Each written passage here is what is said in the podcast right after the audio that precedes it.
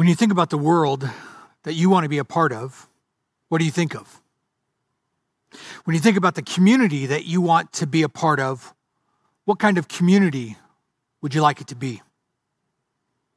When you think about the kind of church that you would want to be a part of, what kind of church might that be? We're wrapping up a, a four week series called Rhythm. And for the last six weeks, we've actually taken the first three weeks to talk about the Holy Spirit who the Holy Spirit is, what's the purpose of the Holy Spirit, why we have the Holy Spirit. And then the first three weeks of this series called Rhythm, we've been just talking about how to be in step with the Spirit, how to, how to enhance our life through prayer and praying in the strength of the Spirit, what it means to live out our life and to live in the character of the Holy Spirit. You know, so far as we've unpacked this, we've begun to realize that for many of us, when we think about being in rhythm with the Spirit, it's really a, it's an individual process. Most of us find ourselves uh, dancing with ourselves, right? Isolated and alone, doing our own thing. But what if God is raising up a rhythm nation? You know, a group of people, a, a global church that is dancing to the same beat, God's beat, God's heartbeat, God's rhythm. What would that look like? And what would happen if we got into a cadence together that as we danced as one church, it would begin to stir up relationships around us, people wanting to belong to this community of faith, to understand how God might be working in and through their lives to transform the world around them. If you have your Bibles, I want to encourage you to go ahead and open up to Colossians chapter 3. That's where we're going to find ourselves today. Now, Colossians is a letter that's written by the Apostle Paul. And this letter is describing uh, this new life in Christ that they've found. It's a church plant, a young church that has begun to know uh, this resurrected Jesus how Jesus, who died, was buried, and rose again, has life transforming power for each and every one of us given to us by his Spirit that gives us the forgiveness of sins and life everlasting. Now, the city of Colossae, that's why they're called Colossians, the city that they're a part of is known as a, a city of commerce. It's on a trade route. And what it's known for more than anything else is the fabric and the clothing that they've made. They're kind of like fashion central, if you will. And so what happens is this apostle, this, this man who's come to faith, a, a, dramatic transformation in this relationship with Jesus, is writing to them a letter in the context and understanding about clothing and what it means to live a life after Jesus. Here's what it says in Colossians chapter 3, starting in verse 12, when it says this. Therefore, as God's chosen people, holy and dearly loved, clothe yourselves with compassion, kindness, humility, gentleness, and patience. Bear with one another and forgive one another. If any of you has a grievance against someone, forgive as the Lord forgave you. And all these virtues, and, uh, and over all these virtues, put on love, which binds them together in perfect unity. Now, the Colossians 3 is very similar to some of the passages that we've we've taught out of over the last few weeks like Galatians chapter 5 when Paul talks about how there's a way that we live on our own that leads to death. It's behaviors, it's patterns, it's it's habits. It leads to a life of death and rebellion that presses against God. But the life in the spirit, it leads us towards life that breathes life. It gives life. Paul's just gotten done in the first portions of Colossians chapter 3 talking about the kind of life that we should have, that we should get rid of, that we should throw off, that we should stop some of these habits and behaviors that lead towards a life of death so that we can live in this new life in Jesus. And he describes, that's why he says, therefore, he describes and begins to talk about Christians, followers of Jesus. And he says followers of Jesus are they're, they're described kind of right out of the gate in three different terms. First of all, they're God's chosen people, that they're chosen. It was God's choice for us to know Him. God made a way through the sacrifice of Jesus that we might have a relationship with God once again. But God chose us first. Second of all, uh, He describes us, He says, therefore, we're holy, right?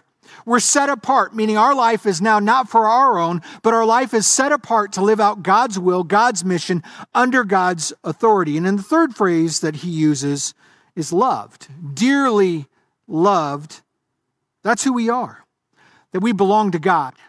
No longer are we individuals isolated, orphaned in the world that we're a part of, but now we belong to the family of God, and we have the ability to now approach God as our Father, even to call Him Daddy. So we're given this, we're given this command to clothe ourselves differently. Why? Because when we understand whose we are, we begin to approach life like our Father, our Heavenly Father. And when we talk about clothing ourselves differently, we understand that in, in the in the letters to early churches when the idea of clothing is played out it's it's usually connected to that we're clothing ourselves in the clothing of Christ whether that be the salvation that we've received that we've gone from this temporary moments to life everlasting whether we put on the character of Jesus. But this clothing is given to us as a metaphor so that we might understand who we are in Jesus and how our character needs to be displayed to reflect the very nature of Jesus. He gives us five characteristics that we need to understand that we're putting on, the clothing that we're going to wear. If we've been given this new life in Jesus and we're going to bear the character of Jesus, what does this clothing look like? Five characteristics, he says, are this. First and foremost, we put on compassion. Compassion is that gut wrenching passion for suffering with others. It's saying, I am with you. Kindness is this, is this goodness and graciousness towards all. It's saying, I am for you. Humility is a posture of service that we come as people who say, I serve you. And gentleness Gentleness is the opposite of arrogance and assertiveness. That we would be concede, would, would, would be willing to, to concede, to listen, to learn. It's, it's to say, I, I empathize, I sympathize with you.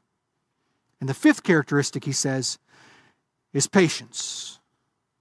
Not necessarily a characteristic we like to talk about, but patience is the self restraint that enables us to bear an injury and not retaliate or walk away from people. It's the statement, I won't quit you.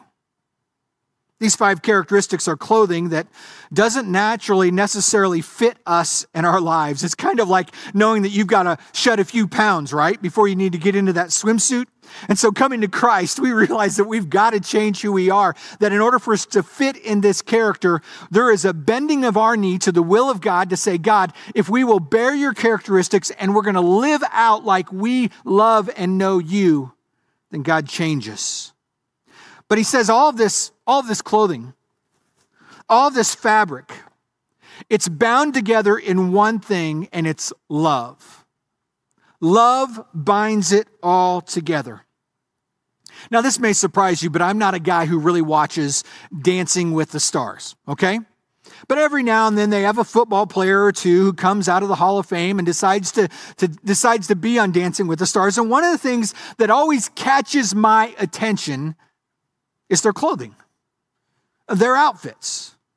And their outfits that they wear when they're hitting on the dance floor, they're, they're somehow in a thematic uh, placement or they're done in a way that it should fit the song and the style of the dance. And two things that are always happening in that moment when I look at their clothing that one, it expresses the nature of the dance that they're about to be a part of. And second of all, it enhances the attention of those watching the dance. So the clothing that they put on, people are going, okay, I, it looks like it could be this kind of song, this kind of style. This, this is what the song's about. They're trying to capture this theme. But as they're wearing it, the way they turn, the way that they spin, the way that they dip, every part of their clothing is to help bring and draw people in. You get where I'm going with this?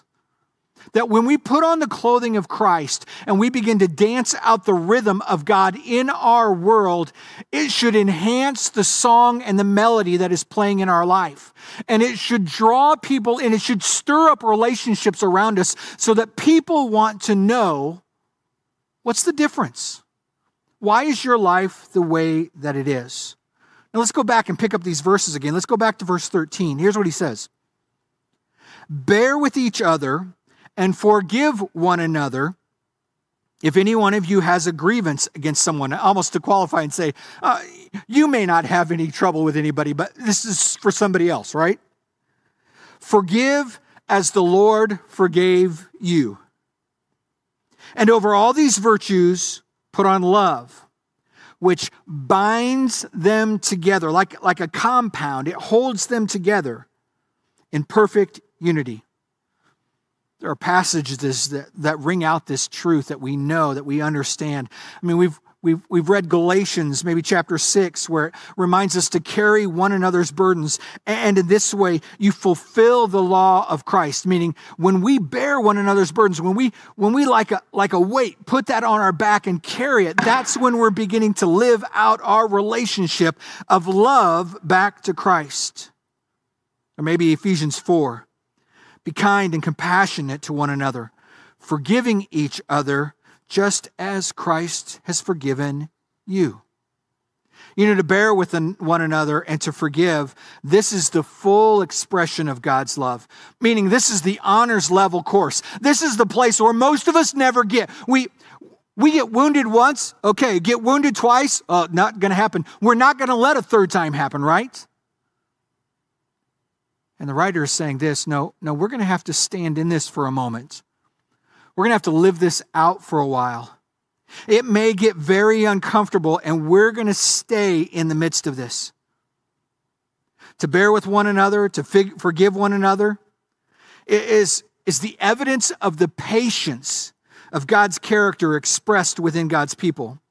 To bear with one another literally means to put up with one another, right? Forgive literally means to be the kind of person that even if someone doesn't deserve it, you would forgive them. Because standing before Jesus, we don't deserve the forgiveness that we've received. This is a different cadence.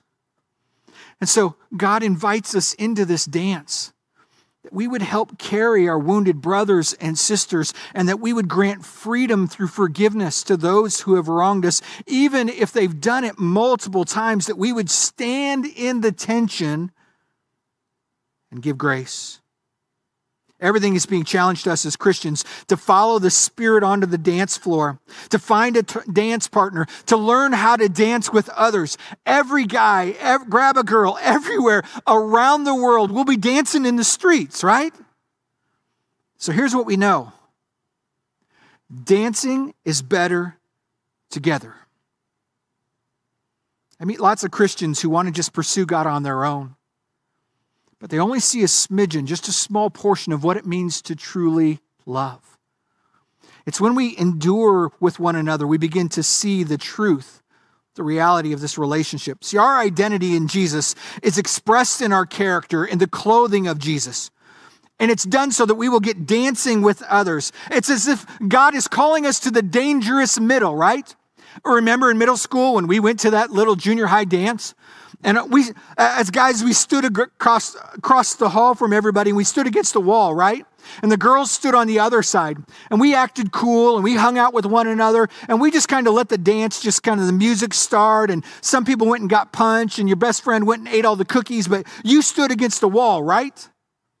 And then that teacher comes along and he comes up and says, Hey guys, you know, uh, you can stand and hold up this wall during lunch and you can hold up this wall during gym class, but tonight's a dance. Don't you take a risk and find somebody and, and go dance? And all of a sudden, one of your friends gets the courage and he walks across the gym floor and he finds a girl and he says, Would you dance? And she says yes. And all of a sudden, they stand out there and it's the first couple or second or third couple or friends that begin to go out there. There's a group that stands back and that looks at the dangerous middle. And what they do is they mock, they laugh, they poke fun, they call them out. And that's called the dangerous middle, right? To take the risk to step away from the wall and jump in the middle and begin to dance with others. You may bump into each other. You, you, may step on each other's toes. You may not be a very good dancer, but what you notice is those standing on the wall eventually realize that those in the middle are having fun together. That their experience is what everybody came for. And eventually, you either become the guy that steps away from the wall and takes the risk to step in the middle, or you're the guy that leaves. And I think God's calling us into the middle. How do we do that? How do we step away from the wall? How do we become the people that live out the clothing of Jesus and begin to dance in relationship with each other so that it stirs up and draws people together to say, I want a relationship with God? I want to know that difference. Verse 15 picks it back up. He says this then. This is what he's challenging every Christ follower with. Let the peace of Christ rule or reign in your hearts. Since, as members of one body, you were called to peace and be thankful. This is not an afterthought, this is a continuation of that thought. Let the message of Christ dwell among you richly as you teach and as you admonish or correct one another with all wisdom through psalms, hymns, and songs from the Spirit, singing to God with gratitude in your hearts.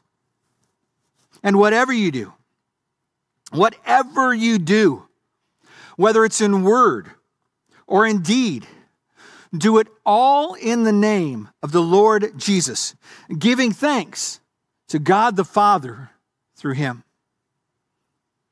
This is probably a point for us to all maybe breathe deep for a moment, right? This is the point where we begin to recognize that this is our purpose. This is our identity. This is why we wear the clothing, is so that we can allow the peace of Christ to rule, to reign, to determine the direction of our lives. Literally, it's the idea of making judgments of appropriate living for God. And we want to have Christ rule in our lives because we are one body, not an individual body, but collectively as Christ followers, we represent one body in Christ. And we know that when one part of the body hurts, we all hurt. If one part of the body struggles, we all struggle. We're trying to get this collective understanding that this one united rhythm nation is now working together, recognizing all of us in unison before God. And while we're doing that, we get to experience the peace of Christ reigning in our lives. Now, the, the term peace is broken down in, in, different ways. You, you could apply it first and foremost as uh, a, a personal peace, that we would have individual peace within hard times, and that's a portion of the application. Or you may want to apply it that peace is uh, applied as interpersonal peace, that we would have peace among each other. And that is true too.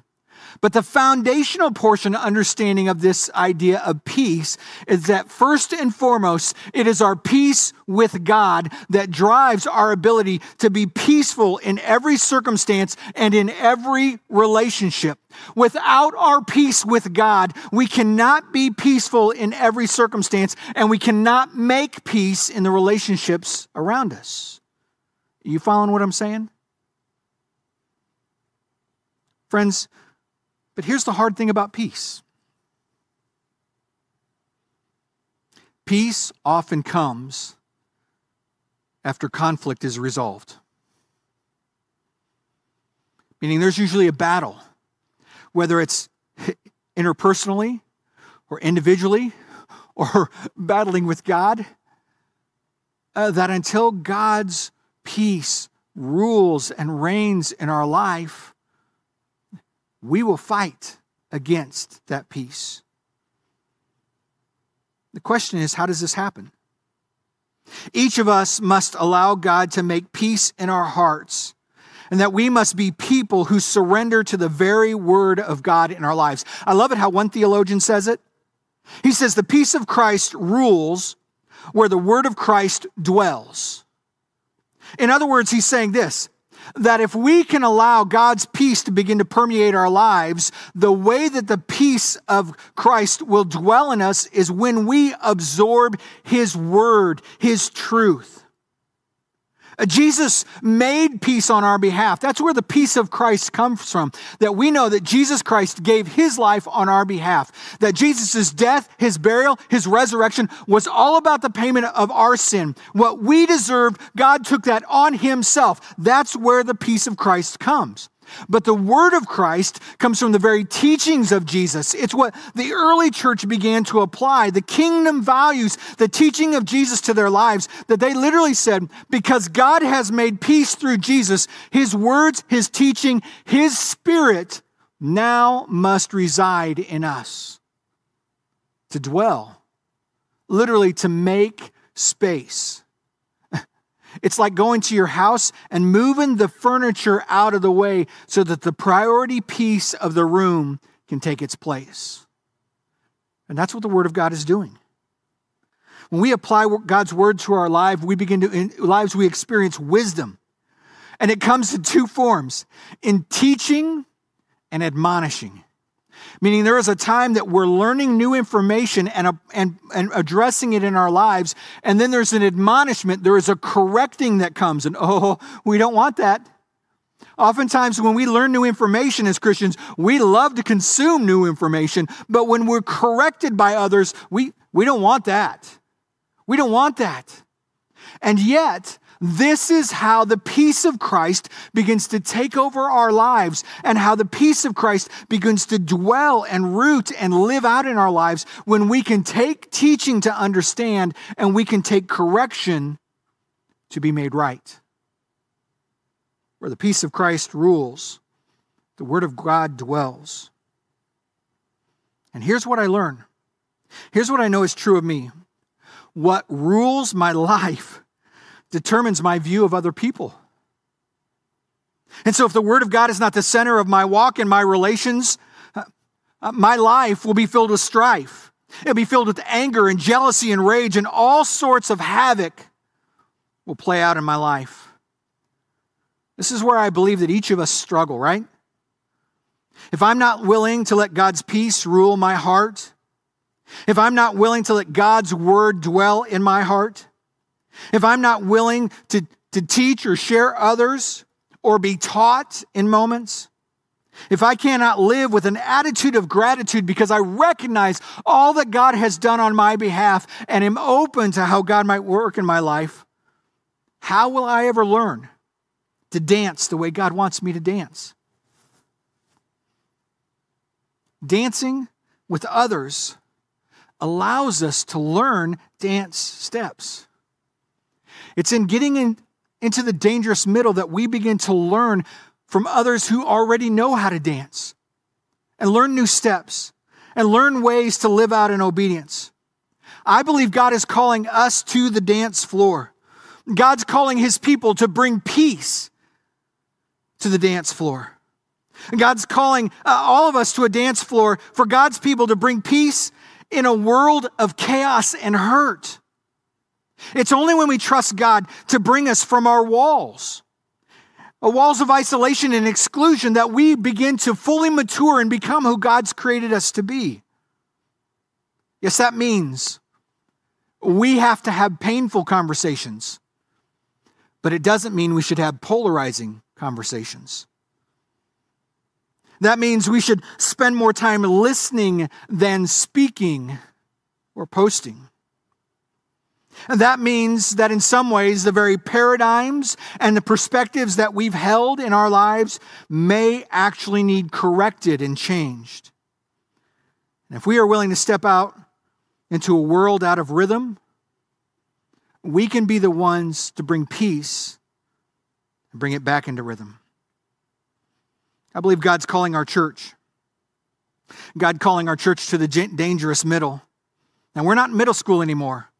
God's calling us out of our buildings and out of our homes and off our walls to begin to step out and do what God has called us to do to make peace, not just keep peace.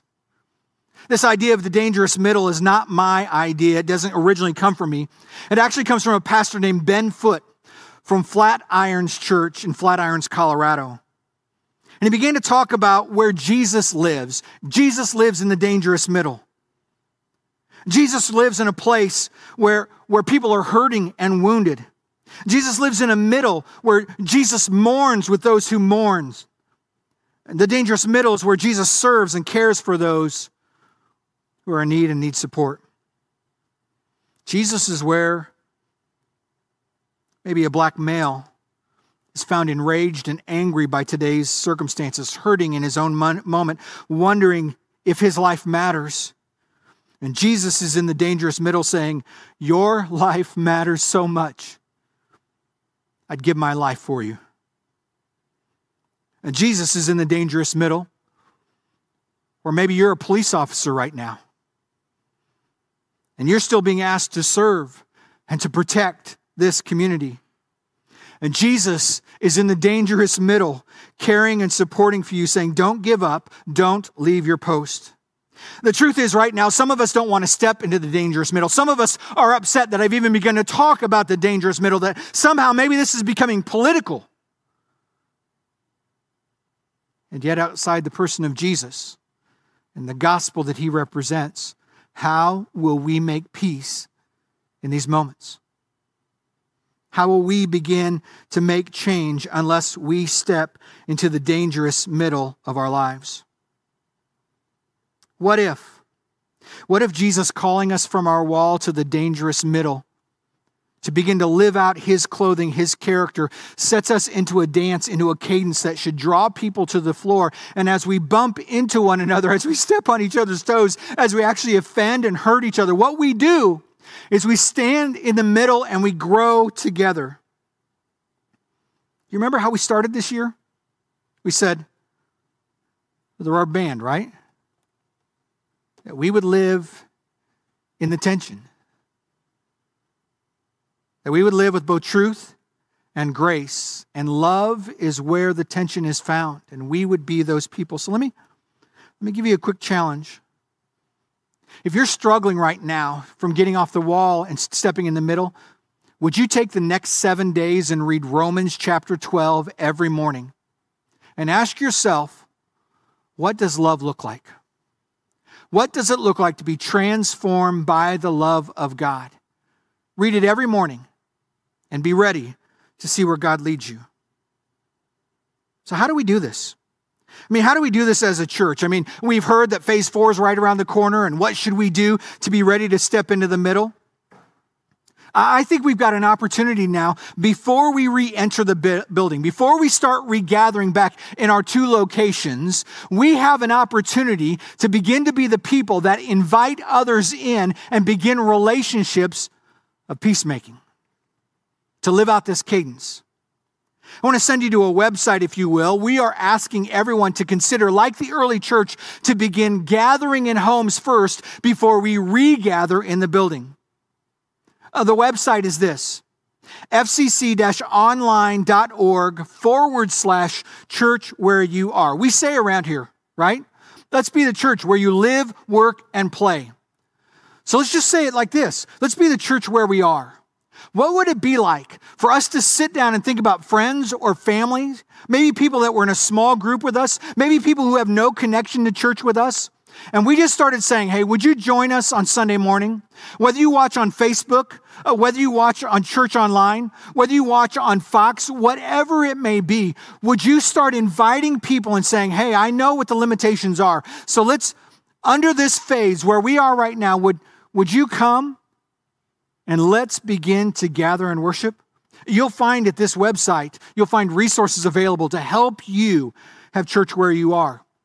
And what if God, what if God is using this moment before we regather to open our homes, whether we're in Rantoul or Fisher or Mahomet or Champaign or Urbana or St. Joe or Oakwood, Tolono, Unity, wherever we may be. And all of a sudden, what if homes begin to pop up gathering together in the rhythm of what God is doing.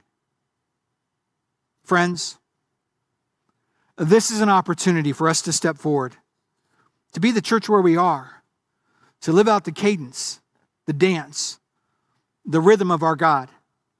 with each other. Let's move to a time of response.